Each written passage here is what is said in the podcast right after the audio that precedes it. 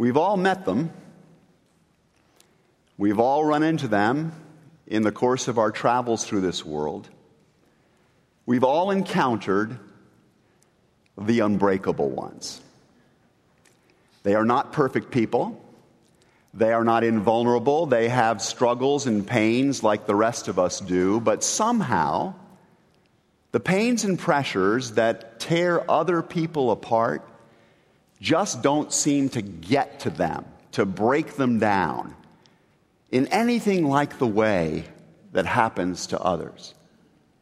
They seem to move through this world with a remarkable resilience with an unusual confidence, with an uncanny kind of hope. And as you get to know these people, you discover this is not an act. It's not an accident.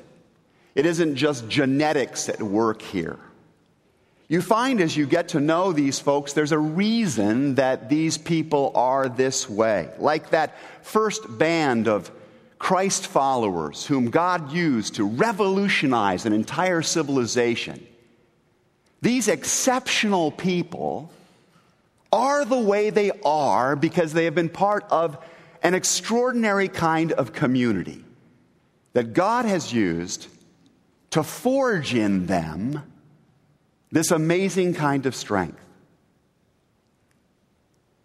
Several weeks ago, I was invited to a breakfast in downtown Chicago and met somebody that illustrates what I'm talking about in a very vivid way. Now, the man I met, a fellow by the name of Meb, was not on the surface particularly impressive to look at, okay? He stood about five foot seven inches tall. He, he had a, a bald head that sat atop a, uh, a wiry frame. He couldn't have been more than about 130 pounds, dripping wet. But as I got closer to him and began to talk with him, I could see this light in his eyes and this steely grace in his presence that clued me in to the fact that he might be one of them, one of the unbreakable ones. Meb, I subsequently learned, was born in Eritrea, a tiny state that is located on the eastern horn of Africa that once belonged to Ethiopia, that's near the Sudan and Somalia. And as you may know, if you read the news and follow uh, foreign affairs at all. Eritrea is a place that has been beset for generations, infamous, in fact, for its violation of human rights and its persecution of religious minorities. It's a land that has been ravaged by tribal and civil wars for generations. And one of Meb's earliest memories in life is of being asked to come clean up the body parts of another boy of his own age who had mistaken a, a landmine for, for a child's toy. There were days when Meb was so desperately hungry, he says, that he ate moistened dirt just hoping to suck some sustenance out of the soil. For these reasons and more, Meb's family fled Eritrea when Meb was just 12 years old. They, they, they traveled more than 50 miles a day on foot. They, they, they traveled through incredibly rough terrain. His pregnant mom carrying another one of his siblings on her hip. His dad shepherding the family through this constant gauntlet trying to evade military patrols and outlaws and bandits and literally wild animals that would tear their flesh off their bones. And they finally made it to the Sudan, which, amazingly, was a much nicer place to live than the place they'd come from. And then eventually, they made their way to Italy and finally on here to the United States of America. Now, life here in America was no party for Meb's family either. Meb's mom and dad had 11 kids that they needed to somehow clothe and, and shelter and feed They faced language and cultural barriers. They had huge economic uh, hurdles and health challenges. The pressure of their life brought on all the same kinds of challenges and squabbles that I think probably afflict your family and, and my family in various ways. As I said, they were not close to being the perfect family. But in two important senses that I want to reflect on with you today, there was a cord that connected Meb's family and gave them a remarkable kind of resilience. Many, many years ago, King Solomon of Israel was approaching the end of his life. And Solomon, maybe because he was reaching that time when one sees things a bit more clearly than one has earlier in the journey, he had lived long enough to figure out a few things the hard way. And he, I think, was determined that he did not want all of those who followed him to make all of the same mistakes he had. And he wanted to pass on something that could be of help to them. And, and, and so, in the fourth chapter of his memoirs, the book we call Ecclesiastes, the famous wise man describes seeing a person who had tried to live his life mostly on his own. Maybe, maybe Solomon was being autobiographical there. Maybe this was a coy way of just saying, hey, this is my story. This guy had made a great deal of money, he had a lot of influence in life, but somehow all of those riches and resources had not brought him the kind of satisfaction that he wanted in life. And Solomon goes on to imply that the reason that this was so is because this man just did not have a set of long term, intimate relationships with whom to share his life. There was no band of brothers, in other words. There was no uh, yaya sisterhood. There was no a circle of really deep confidence and intimates in his experience. There was no great group that could restrain him from the worst impulses uh, of his life or, or help lift him up and strengthen him during the tough passages of his life. He had no real partners with whom he was building or sharing his life. This is the reality of this man's story. He had a lot of acquaintances, casual acquaintances. He had many, many sort of, sort of relationships, but it was a, a crowded solitude in a sense. I wonder how many of us go through our lives this way too. I wonder how many of us find ourselves sitting next to people in church, uh, in the marketplace, at our home, we labor next to people in the workplace or at our school. We live next to them in our neighborhoods or we walk next to them at the store, but our lives are not really entwined with these people. You know what I mean? They just bounce off these people, they just brush by these people. Our lives are not bound up in a single cord with these people. And our life can become one of mainly crowded solitude. As Solomon observes, two are better than one because they have a good return for their labor. If either of them falls down, says Solomon, one can help the other up. But pity anyone who falls and has no one to help them up. Also, if two lie down together, they will keep warm. But how can one keep warm alone? Though one may be overpowered, two can defend themselves. And then Solomon goes one step further here, and he says, A cord of three strands is not quickly broken. I want you to say that with me if you would. Repeat that verse of Scripture, commit it to memory. A cord of three strands is not quickly broken. No, it's not quickly broken.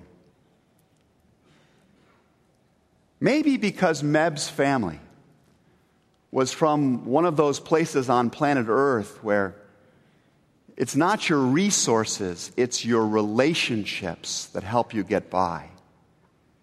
Maybe that's why they got this idea Solomon is describing earlier than many other people do. They knew that they could not control a lot of things in their world. They were at the mercy of all kinds of forces. But there was one thing they could control.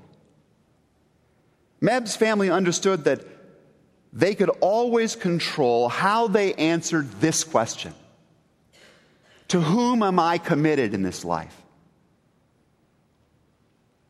With whom will I do my life? Who am I really committed to? Who's going to be able to count on me no matter what comes next? Who's going to know that I'm going to show up again this week, just like last week? Who's going to know that they can call me in the middle of the night, no matter what? That I'll be at their bedside in the hospital when those days come? That I will love them enough to tell them the truth that nobody else is going to tell them? That even if they mess up really badly, I will be there for them. Meb's family made a commitment like this to one another. They worked really, really hard, as I subsequently discovered, at staying entwined with one another.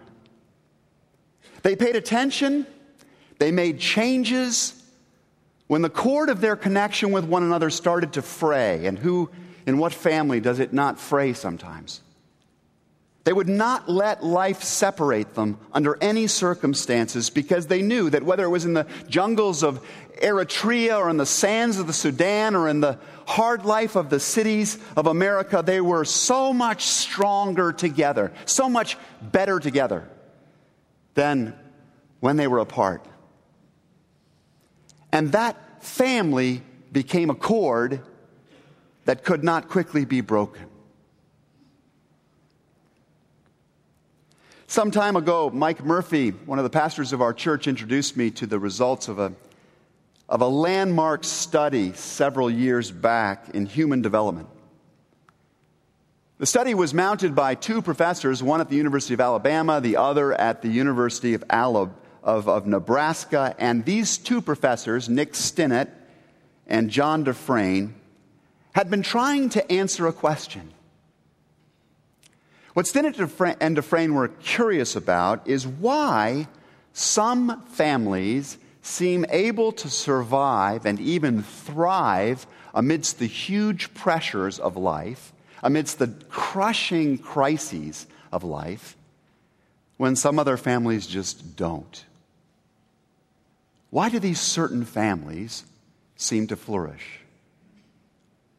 Stinnett and DeFrain identified six factors that marked the life of these more resilient families. Though, though I might go on to underline that these characteristics can be applied to unusually strong groups of many kinds. It doesn't have to be just the people living in the household together. The first factor I've already touched on, I suppose. It's that these resilient families displayed an unusual degree of commitment to one another right? They were all in for one another. They were going to hang together no matter what.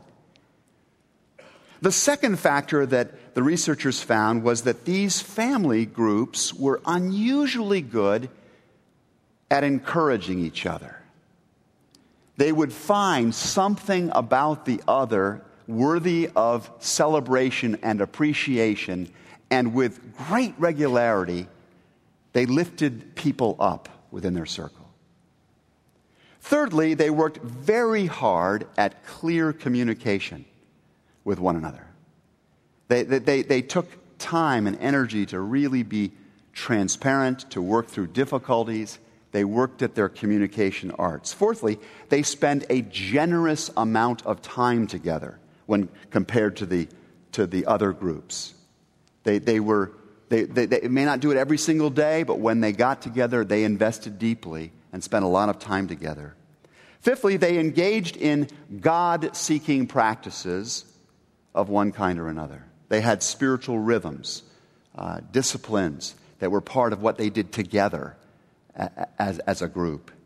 And finally, they embraced suffering. They embraced trials and tribulations as opportunities, right? They, did, they didn't just get angry and withdraw and shake their fist at heaven. They saw these times of difficulty as opportunities to grow closer to one another and to God Himself. Now, I recognize we could spend an entire week on each and every one of those particular factors. And guess what? We're going to. Because this is going to frame our whole fall series. These next weeks, we're going to look individually at each of these important ideas and practices. And, and, it's really worth examining them, I think, because these six strands, as they intertwine in the life of a group, uh, form the cord of a kind of transforming community, the kind of community the Bible describes as the best context for human growth and transformation. So, what I'm trying to say to you is if you are part of a literal family, and how many of us are part of literal families? We live in a house with other people. Raise your hand. Right? You are. Okay. Even if you're not, if, you, if you're seeking just to strengthen the quality of what happens to be the, circle of your closest friends. That's your family. You've got a great circle of friends, and you want to strengthen the quality of the connections there. Or if you're hoping to deepen the life uh, of your small group, you've got a group of folks that you get together with for, for, for coffee and to study and to pray, and you're just looking for a way to make that an even better and transforming experience. Or you are out there in the workforce and you want to revitalize your work group right? You want to be an influence in your work group that brings the best out of that circle. Then learning about these six strands of community we're going to talk about and weaving these more intentionally into your regular practice when you're with that group will be transformative for you. I mean, it will really make a difference. It's not only going to make your group more unbreakable, it's going to make the people that are influenced by the life of that group far more resilient than they could ever possibly be otherwise. It's going to enable them to stand strong, at least stronger, in the face of life's pressures in the way that all of us want to be strong and resilient. How incredibly true that proved. How incredibly true that it proved in the life of Meb, the man from Eritrea that I met a few weeks ago. I wish I had time to describe all of the ways that those six strands of community characterized his family's life. They did. It was just amazing. It's not surprising, I suppose, however, because Meb's family was devoted to following the way of Jesus. This was a very committed Christian family. And, and what a difference it made, not just in their family coherence, but in the quality of people that that group produced. I mean, think again of those kids with me, if you would, right? Those 11 kids growing up in the warlands of Eritrea. They come from this culture of almost constant abuse and deprivation. They enter this country with nothing. In fact, the little they had was lost by the airlines when they arrived. They do not know the language, right? The first year they spend with, with walking around with a dictionary, uh, tr- just trying to figure out how this new country speaks. All they have is the values of Christian community at the center of their life. All they have is God. All they have is one another. And that proves more than enough. What a combination. Those three strands, right? Christian conviction, God, one another, proves to be. Amazingly, all of Meb's siblings not only made it in this country, they went on to college. All 11 of those kids went on to college. And they didn't just go on to college. They, those kids from the badlands of Eritrea, they became doctors, lawyers, engineers, MBAs, influencers in all kinds of different walks of life, amazing contributors to the American culture now, all 11 of them. I found out, in fact, that Meb is actually considered the academic slacker in the group. All he could do was get into UCLA, uh, where my son's going in just a few hours. Um, but Meb had a variety of gifts, and his family saw them and nurtured them. As a college student, Meb was named to the All America team in track and field. He won the NCAA championship in the 5K and the 10K distances four times.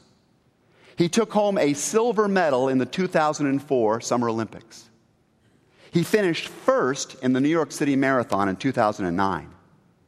And then, on April the 21st of 2014, after fighting back from a broken hip and a serious knee injury after being told that Nike would no longer sponsor him because he was too old and too broken down, not competitive enough, after seeing that his own body, that a human body could be torn apart in a race as easily as when handling a landmine, after watching Boston,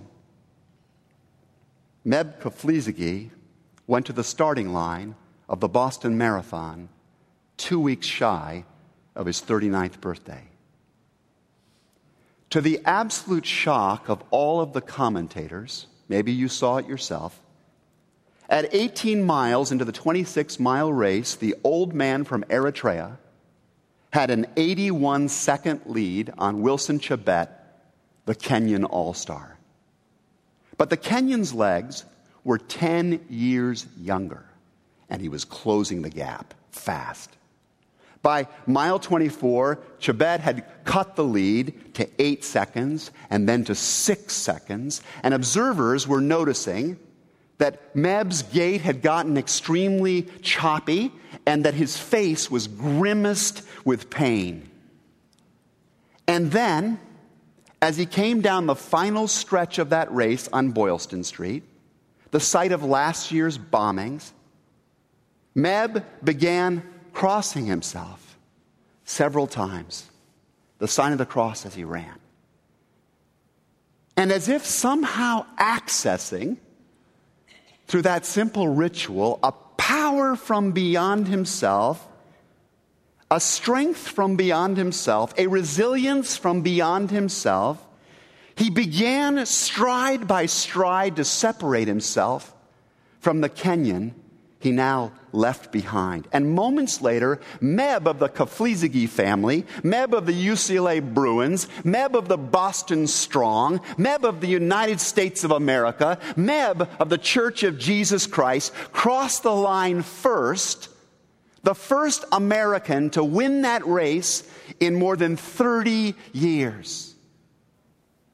Under the most severe stress, over the longest distance, Meb had proven unbreakable. But it wasn't because he was just naturally invulnerable.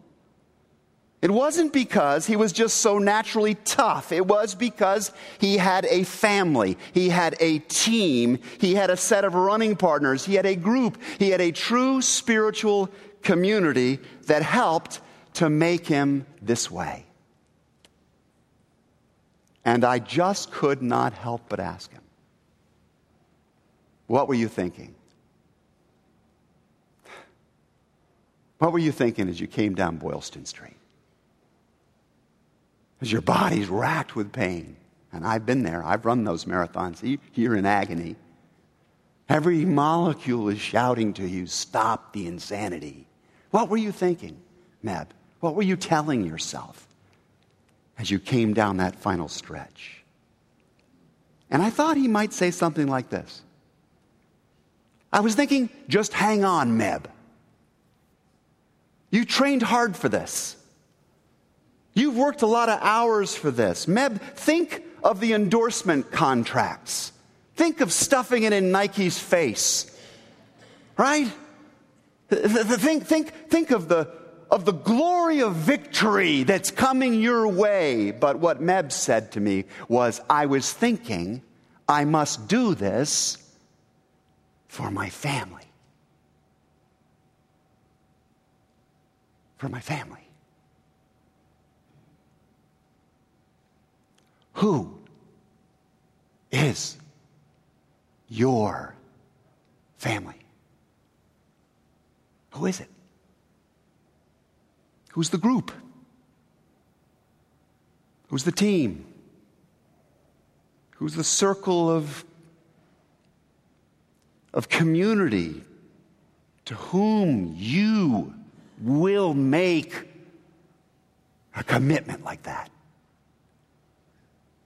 What's the spiritual community? Maybe there's more than one that will be the cord into which you entwine yourselves in the days to come, and with whom you purposely start weaving those six strands that lead to this amazingly beautiful and resilient kind of life. Please figure that out for yourself, okay? If we can help here at the church to help you discern who those people might be, let us know. Figure that out because God's plan is to make that cord and the other people who live in it with you nearly unbreakable. Please pray with me.